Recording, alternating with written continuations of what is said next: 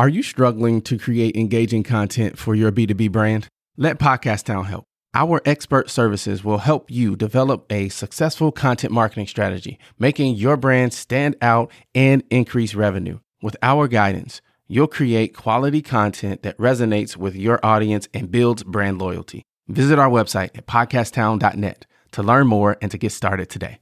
We help you launch, grow, and maximize. We help you launch, grow, and maximize. In all of the conflicts that take place between them and us, we have to realize there is no them. There's just us.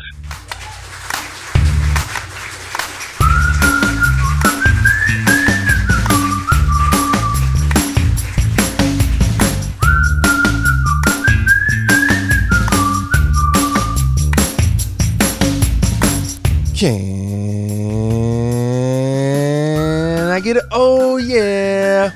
What's up, enterprisers? Welcome to the Enterprise Now podcast, where we educate, motivate, inspire, and transform business owners and entrepreneurs into success. That is what we do. We help folks launch, grow, and maximize. Ken Cloke is a world recognized mediator, teacher, author, pioneer, and leader in the field of mediation and conflict resolution for the last 37 years. Ken is recognized as a leader and engaged participant in civil rights, student rights, and peace movements. As a mediator, he has helped resolve thousands of conflicts by creating a safe space where people could come together, listen to each other, and dismantle their emotional reactivity to each other. With his impressive resume, experience, and mindset, enterprisers will surely benefit from listening to this episode. All right, Ken. Can I get it? Oh, yeah. Oh, yeah. Nice. First of all, Ken, like I do every single time that I chat with fantastic folks like you, thank you for your time. That is the one thing that you cannot get back, and it is extremely valuable. So, thank you so much for taking some time out with us today. Thank you for taking the time and inviting me. The second thing I like to do is to ask you to tell us about yourself. Now, when I say that, what I mean is feel free to go all the way back to when it all started, or you can start more current day. Tell us about yourself. Sure. Well, I guess going back to when it all started, I grew up in the 1960s and was very much a part of all of the various political movements of that time and the student movement and the civil rights movement. I worked in the South as a civil rights worker in Selma and Montgomery in southern Alabama and South Georgia, and then became very involved in social conflict and was actually a, what you could think of as a professional conflict creator. And what then happened is I realized that if you wanted to achieve something like the right to sit in at a lunch counter and be served, demonstrations were a very good way of doing that. But if you wanted to change people's hearts and minds, you had to dig deeper and you had to have a different set of techniques that you would adopt. And so I had become a lawyer and was practicing constitutional law, civil rights, civil liberties law and then became a law professor. And after that, I became a judge for the state of California in a couple of different administrative agencies and realized that what I was doing wasn't really very effective or very satisfying and discovered in 1980 mediation, conflict resolution, and have been practicing it full time ever since then. So I have now for the last 40 years been a full time mediator, working with everything from divorcing couples, families, community disputes, cross cultural disputes, through litigated cases, organizational disputes, workplace disputes. I've written several books on those and mediated hundreds and hundreds, even thousands of those disputes. I also work internationally. I created an organization called Mediators Beyond Borders, and we're working in a number of different countries right now. So this has been an amazing journey. And what I've realized is that the things that I believed in when I began are very much a part of the process, treating everybody with respect and dignity, creating a kind of equality in terms of who has the right to say what issues need to be addressed, creating dialogues between people, doing problem solving, working together, creating collaborative approaches to difficulties that people face. That's the basic idea of conflict resolution and uh, what I basically do every day. Now, Kim, we're going to take a step back a little bit and learn a little bit more about you. What's your favorite thing to do? My favorite thing to do is to work with people who are completely at odds with each other and find ways for them to discover something that is really quite wonderful about the other person, something interesting, something that they hadn't been able to realize beforehand, some ability to appreciate who the other person actually is, to create conversations between people who haven't been able to talk to each other. Now, going back to your background, you mentioned that you were involved in student rights and then civil rights. That's not normal. What made you want to be involved in that type of work? Well, it isn't really normal. It wasn't normal at the time. It's a little difficult to describe today, but we kind of can have a bit of a sense of it. It came from a moral place, from a place that said that we are all human beings and nobody deserves to be treated this way. It came from a kind of fundamental belief in democracy that everybody should have the right to vote, everybody should have the right to participate in deciding what is going to happen regarding the issues that impact their lives. Once I got started, it became quite clear the more that you read, the more that you heard about what was happening in the world, it became obvious that if you didn't act, you were really retreating from a fundamental moral issue of our times. And that, even though it was scary to work in these environments, we were attacked and had to face dogs and police officers and Ku Klux Klan and a lot of violence. The alternative of running away to me was scarier than the one of facing up to a major challenge that everybody faced. But we knew that if we didn't stand up to it, something really important would be lost. I'm not sure exactly whether that answers your question, but that's kind of close to what I think most of us were feeling. That's really good. One thing that I wrote down was the alternative was scarier than the danger. A lot of times when people, even in business, right, you think about what if it doesn't work or what if it fails? And I know in my own journey, it was just that. It was the thought, the idea, or the chance that I don't give this a try is scarier to me than doing it and failing. So I definitely get that. Obviously, it's not on the level of the work that you guys did, but definitely get that principle. Do you see any parallels in today's culture to in the 60s? Or has the conversation and the narrative been changed such that we just don't talk about it as much? Because the issues are different, but it's not a lot different. Yeah, a lot is the same, meaning what the specific form of it was do you have the right to ride on a bus in an integrated group? Do you have the right to sit at a lunch counter and order a meal? Do you have the right to use a water fountain that says whites only on it? Those were the specific ways in which this would show up. But the general, the underlying issue was the issue of recognizing the value and importance of diversity, recognizing the value of importance of coming to terms with people and cultures and even personalities and political views that are different from those that you have for yourself. And so that continues to this day and is a very fundamental, almost, I would say, again, a moral like question about how we treat each other. And this is one of the reasons why we are divided really as a nation is because we haven't yet gotten the point that we are all in this together. But that point is being made right now very powerfully by the coronavirus. We are, in fact, all in this together. Everybody can get this disease. Everybody can die from it.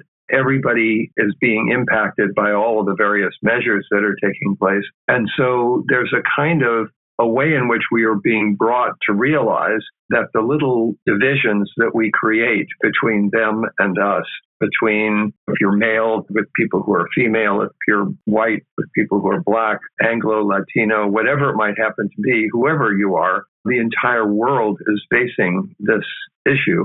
And we are stronger if we face it together. And I think what we have to then realize is that this is only one of a number of global issues that no longer respect national boundaries.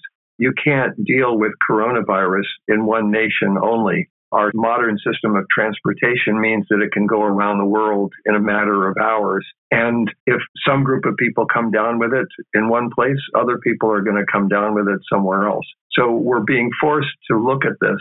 And I think there are other issues like that that we're being forced to look at by circumstance. But the reality is there's a deeper understanding that we can come to.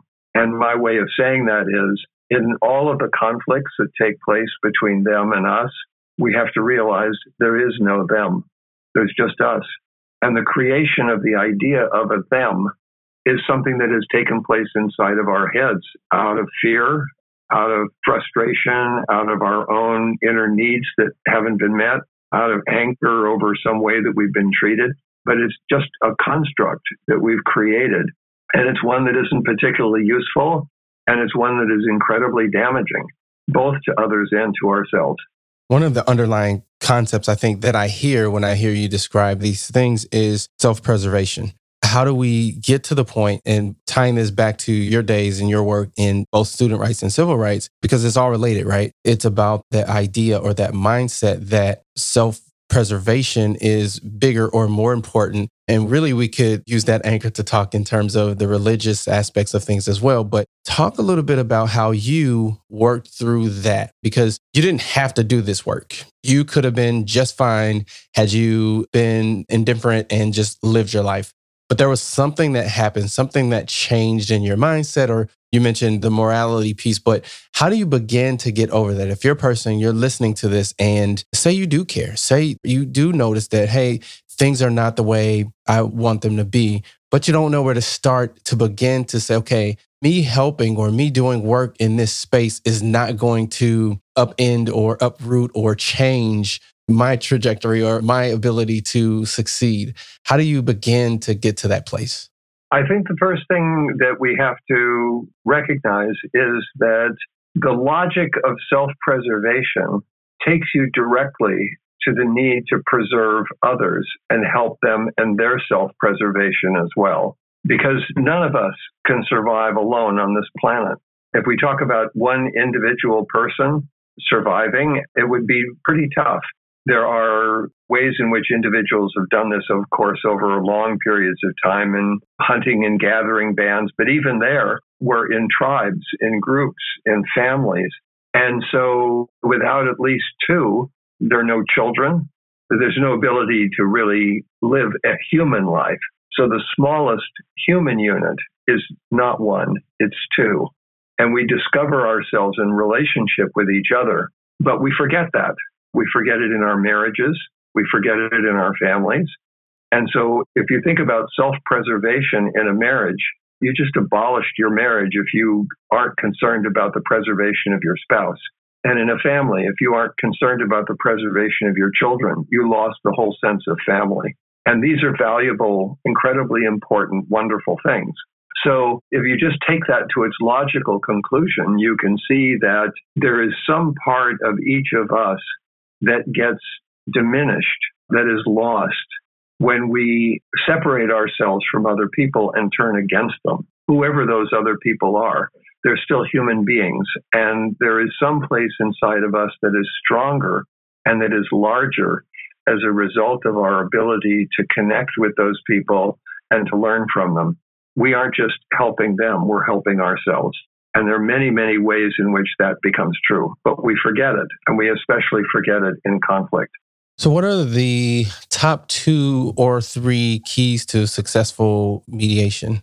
So, the first thing that has to be achieved is the ability of people to actually sit in the same room with each other. And sometimes that's difficult. There are families that have not connected for decades. There are spouses who can't speak to each other. And so the first obstacle that we have to overcome is the one that says, I can't be in your presence.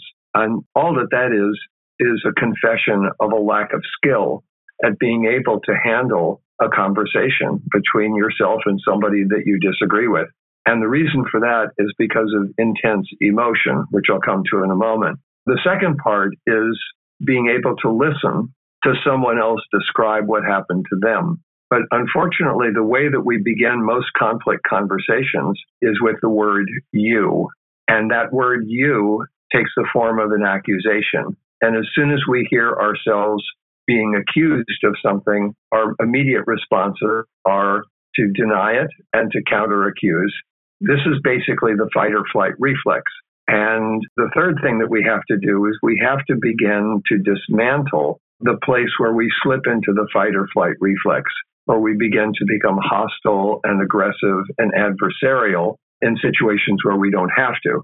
So the problem is it's very difficult for someone in conflict to do that themselves. And that's why mediators are used and why they're so important because the mediator is a person who is able to create the space in which people can come together, in which they can listen to each other, in which they can dismantle their emotional reactivity to each other.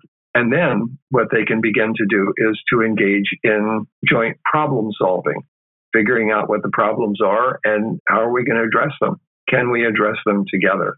And that's a short version of what happens in the mediation process. Fantastic. As the old saying goes, Ken, time flies when you're having fun. We're at the end of our conversation, but I don't want to let you go without giving you an opportunity to tell people if they want to learn more about you, what you do, how they can contact you, how can people reach out? The best way is through my website, which is www.kencloke.com. Cloke is spelled C L O K E.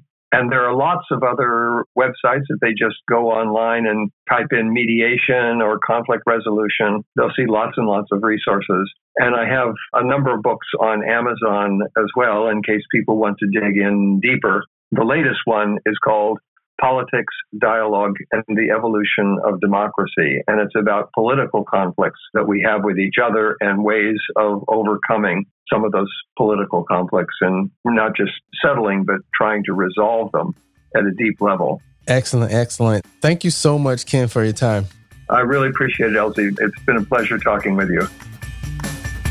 Enterprisers, if you got value from that awesome conversation, let the world know by subscribing to the email list and leaving a review on your favorite podcast app. That helps us know that we're bringing you golden nugget filled conversations with the most inspirational business owners. Reach out at podcast at enterprisenow.net with any feedback or questions for me or any of my guests. Thanks again, folks, and we'll talk with you guys next time. What a fantastic episode. Hey, listen, I want to know something. What is the top concern that you have in your business? Is it sales? Is it marketing? Is it finance? Operations? Shoot me an email, mayor at podcasttown.net. I want to start a conversation around these areas of business and how we can work together and help each other shine even brighter.